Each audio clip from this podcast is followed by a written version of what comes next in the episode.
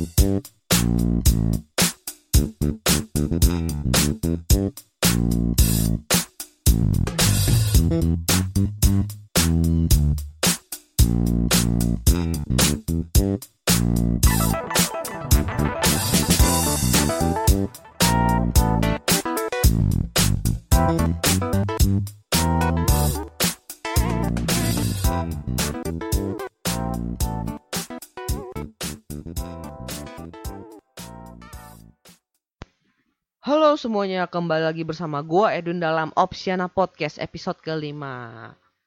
Ya, di episode kelima ini gue pengen membahas sebuah topik yang sedikit berhubungan dengan bisnis, tapi gua nggak membahas secara detail ya. Anggap aja ini obrolan random aja. Jadi gue bakal bahasnya secara santai. Jadi gue bakal membahas tentang iklan. Ya iklan, kalian tau lah iklan. Sekarang banyak banget iklan di internet. Ada di TV masih ada radio ada di koran juga masih ada. Tapi gue pengen membahas tentang perubahan signifikan dari iklan. Dari semasa gue dulu sekitar 15 tahun yang lalu sampai iklan saat ini ada. Itu terjadi banyak perubahan dan menurut gue perlu gue bahas. Kenapa? Karena ada hubungannya dengan perkembangan masyarakat Indonesia saat ini. Oke, gue bakal memulai pembahasan tentang topik ini dengan sebuah pertanyaan. Lo tau gak sih kenapa iklan-iklan saat ini itu makin lama makin kece dan isinya juga makin lama makin keren? Gue berani bilang ini ya karena gue inget banget dulu sekitar tahun 2002 sampai 2005an itu iklan ya nggak kayak gini. Iklan itu yang gue tahu cuma iklan yang ada di TV, eh, iklan badut sulap dan juga iklan jasa cuci AC. Nah, untuk menjawab pertanyaan gue yang di awal, gue pengen membahas tentang bentuk media yang digunakan untuk menyampaikan iklan. Jadi banyak se- sebenarnya eh, channel-channel untuk menyampaikan iklan, mendistribusikan iklan, tapi media yang digunakan itu pada dasarnya ya cuma itu-itu aja. Nah, ini yang pengen gue bahas bentuk medianya. Yang pertama adalah media tulisan. Ya, pasti ini udah pada familiar banget ya. Contohnya itu adalah iklan baris. Benar-benar pure iklan baris yang nggak ada gambarnya ya. Masih belum. Jadi ini benar-benar pure iklan baris, cuma tulisan. Yang di mana bayarannya itu per huruf atau per karakter. Nah, kalau ngomongin tentang bayar per huruf itu, gue jadi inget salah satu iklan iklan penyedia telepon dulu Asia. Jadi buat yang udah ngerti handphone sekitar tahun 2009 2011-an pasti tau lah ini tren banget gitu. SMS dengan biaya SMS-nya itu dihitung per karakter. Jadi mungkin terinspirasi dari iklan baris tersebut. Lalu iklan baris ini pun biasa digunakan untuk mempromosikan jasa lalu sama barang-barang mahal, produk-produk mahal, misalnya mobil, lalu eh, rumah. Jadi itu semacam benar-benar produk yang dibutuhkan oleh masyarakat. Dan yang biasa masang itu adalah para salesman. Karena dia ada kontak personnya, ada CP-nya gitu. Lalu perkembangannya ke sini, media tulisan itu dari iklan baris berpindah ke yang namanya blog. Pasti pada tahu lah blog itu apa. Blog itu sebuah website pribadi yang dimiliki orang. Nah, di situ mereka mulai beriklan dengan media tulisan. Ada yang nulis review, ada yang menulis perbandingan antar produk, lalu kelebihan kekurangan, ya bla bla bla lah. Selain blog itu juga pasti pada tahu Twitter. Ya, Twitter. Saat ini Twitter itu 280 karakter. Padahal dulu itu cuma 140 karakter. Hal ini cukup memacu orang lain untuk pintar dalam merangkai kata-kata dengan batas yang telah ditentukan oleh Twitter. Jadi kalian harus pintar-pintar tuh merangkai kata-kata. Bisa, harus bisa singkatan, tapi harus jelas maknanya. Yang kedua adalah media gambar. Bisa dikatakan media gambar saat ini adalah media yang paling tren, terlebih kemunculan Instagram, sebuah media sosial yang memiliki fitur untuk sharing foto yang bisa dilakukan oleh semua orang. Biasanya media iklan ini ya digunakan untuk mengiklankan promo. Kalian nggak salah denger kok. Pokoknya gue bilang mengiklankan promo. Kalau kalian cek ya di Instagram itu banyak tuh yang mempromosikan bahwa ada produk harganya diskon 50%, furniture diskon 50%. Nah, di sini kan kelihatan ada sebuah produk yang punya promo, misalnya promo diskon, lalu promo tersebut yang diiklankan. Dari dulu sih udah seperti itu, cuma dengan adanya Instagram atau media sosial ini, efeknya menjadi lebih powerful. Jadi orang langsung, wah Gila, diskon. Wow. Seperti itu efeknya. Kalau untuk produk biasanya uh, media gambar ini digunakan untuk promosi film. Iya dong. Jadi ada poster tentang film. Nah, itu yang gambaran konkretnya. Nomor tiga adalah media suara. Yang gue tahu di sini adalah kalau lu mau beriklan dengan memanfaatkan media suara, biasanya itu berhubungan dengan radio. Karena media suara itu banyak yang mengatakan media yang powerful karena sifatnya yang personal. Jadi isi dari iklan tersebut bisa sampai kepada uh, targetnya secara personal. Ya itu dong sih yang gue tahu tentang media suara. Gue nggak begitu tahu bentuk iklannya bagaimana. Yang mungkin diomonginnya dideskripsikan gue nggak tahu. Karena gue jarang banget dengerin iklan melalui suara atau lewat radio juga gue jarang. Next. Yang keempat atau terakhir adalah media gabungan. Ya maksudnya di sini itu adalah gabungan dari dua media atau ketiga media yang udah gue jelasin di atas misalnya ada video video itu kan gabungan dari uh, gambar, lalu ada juga suara dan kadang juga ada tulisannya. Lalu brosur misalnya itu juga gabungan dari gambar dan tulisan. Nah, yang paling banyak saat ini adalah video. Kenapa? Karena bisa dibilang itu efektif banget. Kenapa bisa efektif? Karena video itu menampilkan visual, orang bisa melihat langsung dari gambarnya, kadang ada tulisannya. Lalu didukung lagi dengan suara. Apalagi suaranya kadang dipilih dubbernya yang benar-benar profesional. Ada yang kayak gitu. Meskipun juga ada video yang nggak pakai suara dubbing gitu. Tapi tetap lah ada suara musik background musik dan juga ada sound effect biasanya. Dari semua bentuk media yang udah gue jabarin tadi pasti setiap media punya lah kelebihan dan kekurangannya masing-masing. Apalagi dalam menyampaikan pesan nggak ada yang media yang sempurna. Tapi di antara semua media yang tadi udah gue sebutin ada satu kesamaan dari semuanya. Yaitu mereka pasti butuh effort dan juga kreativitas untuk menjangkau orang dengan target tertentu. Yang nggak mungkin lalu buat iklan atau sesuatu dengan media A tapi lu buatnya asal-asalan. Meskipun ibaratnya nih lu bikin uh, iklan baris lalu lu buat tulisannya nggak jelas singkatannya aneh-aneh orang nggak paham. Jatuhnya lu buang duit men. Lalu kalau lu buat sebuah brosur atau poster gitu, lalu gambarnya asal-asalan, lu sengaja blur, wow, cekrek blur, lu pakai. Ya nggak jelas lah, maksud dari brosur lu apa. Lalu lu buat video, video, oke okay lah, grafiknya nggak begitu bagus. Ya nggak apa-apa, asal konsep lu jelas, jangan lu buat video yang aneh-aneh gitu, yang dari A ke B nggak nyambung. Orang tetap nggak paham. Yang penting kan iklan itu satu menarik. Kedua understandable. Dan yang ketiga adalah bermakna atau punya tujuan. Belum lagi kalau kalian ngebuat iklan nggak boleh sembarangan. Pemilihan media itu penting tapi yang paling penting adalah pemilihan diksi yang sesuai dengan target customer kalian atau target yang ingin kalian capai Misalnya, misalnya, gue pengen buat iklan tentang pentingnya pembuatan website untuk pengembangan diri. Lalu gue nyebut nih istilah PHP di depan anak IT. Pasti mereka tahu men, PHP itu adalah bahasa pemrograman.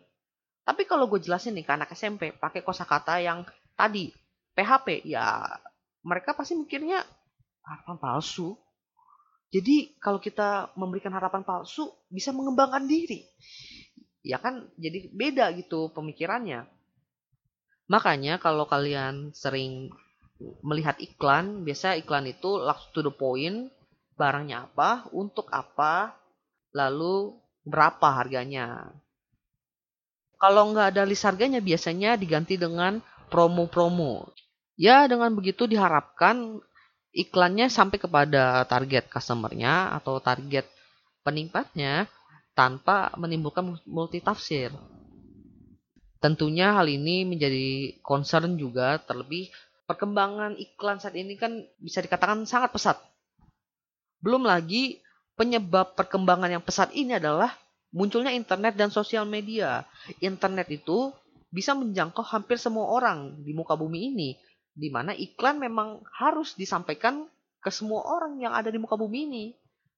Belum lagi pengguna internet makin lama makin banyak, jadi jangkauannya juga makin besar. Ditambah munculnya sosial media sebagai tempat terwujudnya tujuan periklanan tersebut. Balik ke bahasan awal gua, iklan-iklan saat ini bisa dibilang cukup kece atau menarik. Kenapa? Oke, mungkin pembahasan ini akan gue mulai dengan membandingkan dengan iklan-iklan jadul. E, rentang waktunya sekitar 15 tahun yang lalu, pas gue masih zaman SD, kelas 6 gitu. Udah mau naik ke SMP belum banyak tuh iklan-iklan dari internet yang gue temukan. Meskipun saat itu gue udah mulai menyentuh internet, gue udah mulai browsing, udah mulai ngirim-kirim email, tapi gue belum menemukan iklan di internet atau mungkin gue nggak sadar kali ya. Jadi gue mau sedikit sombong sih. Jadi pas awal-awal gue kenal internet itu, gue bukan kayak anak-anak lain yang make internet buat main game online. Jadi gue jadi gue belajar ngirim email, searching di internet. Jadi kalau gue ke warnet gitu sendiri gue mesen 5 jam. Wow satu jamnya gue pakai main sebentar 4 jamnya gue pakai browsing. Jangan ditanya gue browsing apa. Yang pasti bukan yang macem-macem di masa-masa gue baru mengenal internet itu mungkin ya udah ada iklan di internet bentuknya Google AdSense cuma belum semasif sekarang kalau sekarang kalian mulai searching dengan kata kunci tertentu biasanya muncul tuh yang paling atas ada sebuah kalimat atau sebuah kata yang di highlight. Nah itu Google AdSense. Cuma dulu nih gue nggak tahu kalau itu iklan atau mungkin gue nggak sadar. Alasannya kenapa? Karena dulu gue nggak kepikiran bahwa itu iklan. Gue yakin nih anak-anak sepantaran gue di masa itu juga sama itu nggak tahu kalau itu iklan karena we don't have idea about advertising on internet at the time. Jadi nggak ada yang tahu kalau itu iklan di masa-masa jadul itu yang kita tahu iklan cuma ada beberapa jenis. Iklan TV bentuknya video ya satu menitan.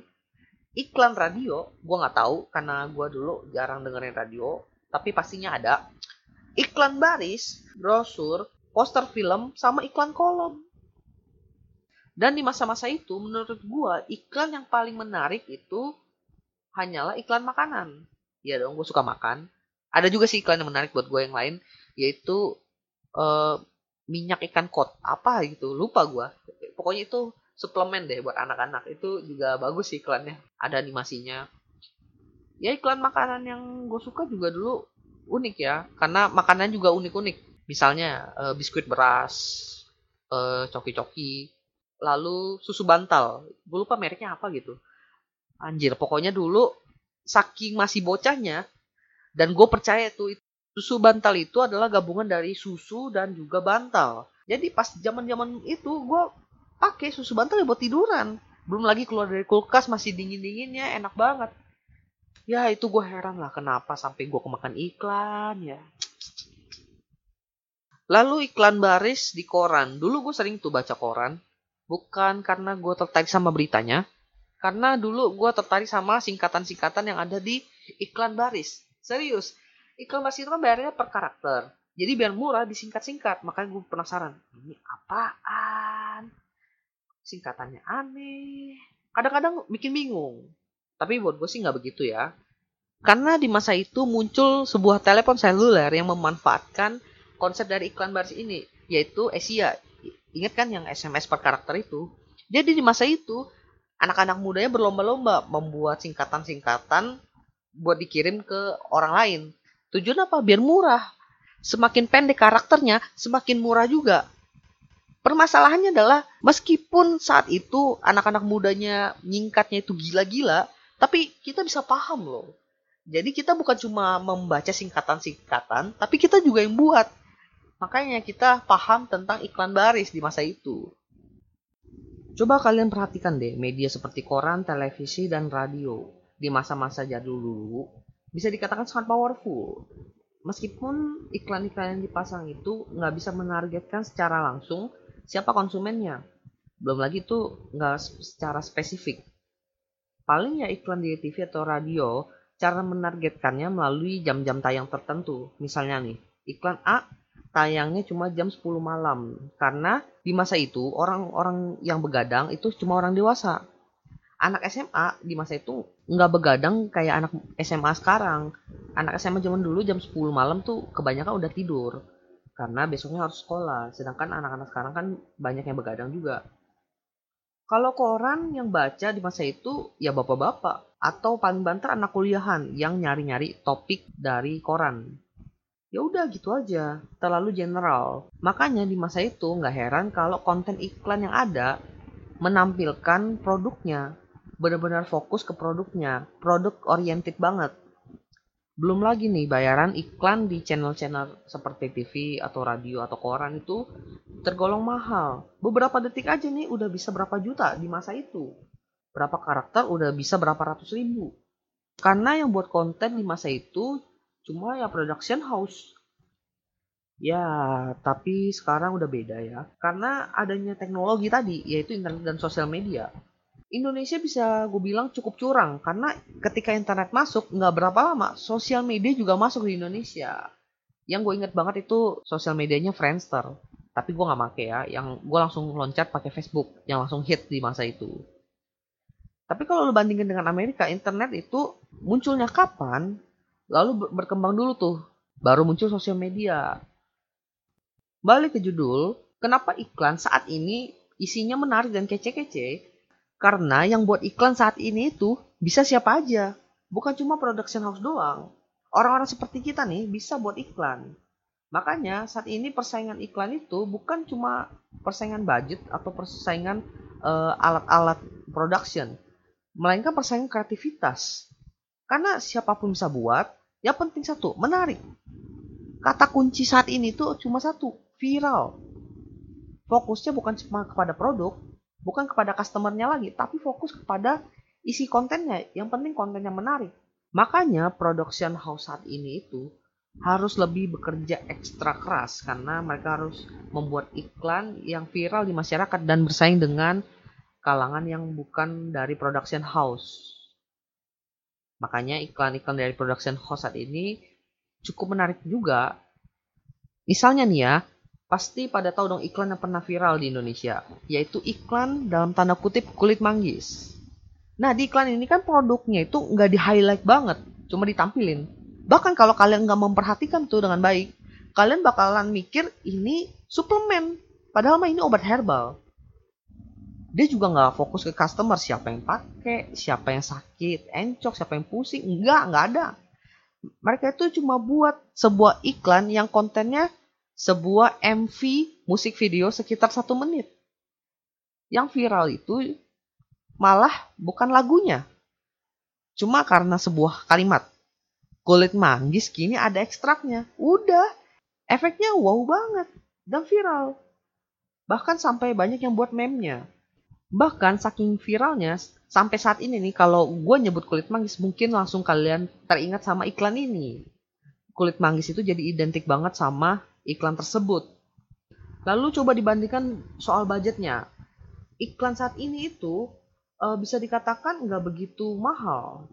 Coba dibandingkan ya. Iklan zaman dulu yang berupa video tampilnya di televisi, bayarannya mahal. Sekarang bikin video, upload ke YouTube gratis. Yang gue maksud di sini adalah e, upload videonya ya. Tapi promosinya bagaimana? Karena ada istilah YouTube Ads, yaitu iklan di YouTube, di mana iklan yang dulu kalau kalian nonton di TV itu cukup annoying karena kalian mau langsung nonton acaranya. Ketika kalian nonton di YouTube bisa kalian skip. Jadi iklan yang dulu ngeselin sekarang ya nggak begitu ngeselin meskipun adalah rasa kesalnya. Kenapa? Ya karena iklan saat ini di YouTube bisa di skip. Tapi ingat faedah iklan itu adalah menampilkan tujuan dari iklan tersebut. Di mana konsumennya harus tahu isi dari iklan tersebut. Makanya YouTube uh, membuat fitur skip ini baru bisa dilakukan setelah 5 detik awal.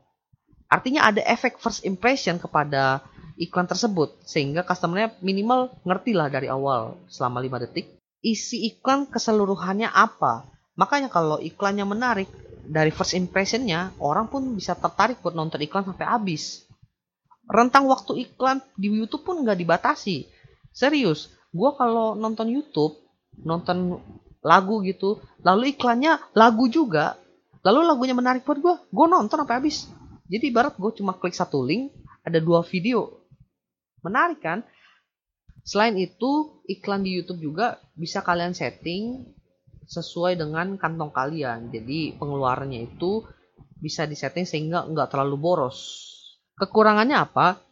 Yang pasti kalian di YouTube atau di dunia internet kalian bersaing dengan semua iklan yang dilakukan oleh orang lain tanpa filtering. Sedangkan kalau di stasiun televisi, radio, koran itu kan diseleksi ya iklan-iklan mana yang mau ditampilkan. Selain fitur-fitur yang tadi, juga YouTube bisa menjangkau customer dengan cara fitur sharing di beberapa sosial media. Ya, sosial media bisa dibilang menjadi pemegang peran terpenting saat ini. Karena media sosial menghubungkan setiap orang. Secara langsung yaitu orang yang kita kenal dan tidak langsung orang yang tidak kenal. Terlebih yang paling powerful saat ini sosial medianya adalah Instagram. Gue nggak akan bahas cukup panjang tentang Instagram ini di podcast episode kali ini, karena jujur gue masih dalam pembelajaran tentang Instagram juga, tentang media sosial yang lain. Tapi setidaknya yang udah gue dapatkan adalah pembelajaran awal yaitu hashtag atau fitur tag adalah cara untuk menargetkan siapa konsumen kita secara spesifik di mana mereka fokus kepada topik-topik tertentu. Itu doang gue tahu. Tapi intinya tetap konten dari iklan tersebut harus menarik dan kece. Nah, sekian pembahasan dari gue untuk episode kelima Opsiana Podcast kali ini. Bakal gue simpulkan sedikit. Iklan memiliki beberapa jenis bentuk, yaitu tulisan, gambar, suara, dan juga gabungan dari ketiganya. Lalu, yang membuat iklan saat ini menjadi menarik dan kece adalah konten dari iklan tersebut yang menarik dan juga kreatif tanpa perlu fokus kepada produk ataupun kepada customer melainkan inti dari apa yang ingin disampaikan melalui iklan tersebut. Jadi, apakah kalian tertarik untuk membuat iklan yang menarik dan kece? Iklan memiliki power untuk mendorong kita melakukan sebuah tindakan dalam keseharian kita. Jadi, opsi ada di tangan kalian, mau percaya atau tidak terhadap sebuah iklan, merupakan pilihan kalian, yang pasti meskipun iklan itu menarik, filter lah. Jangan langsung percaya, tapi pikirkan saja dulu. Oke, sekian dari gue Edwin. Opsiona Podcast episode kelima. Thank you.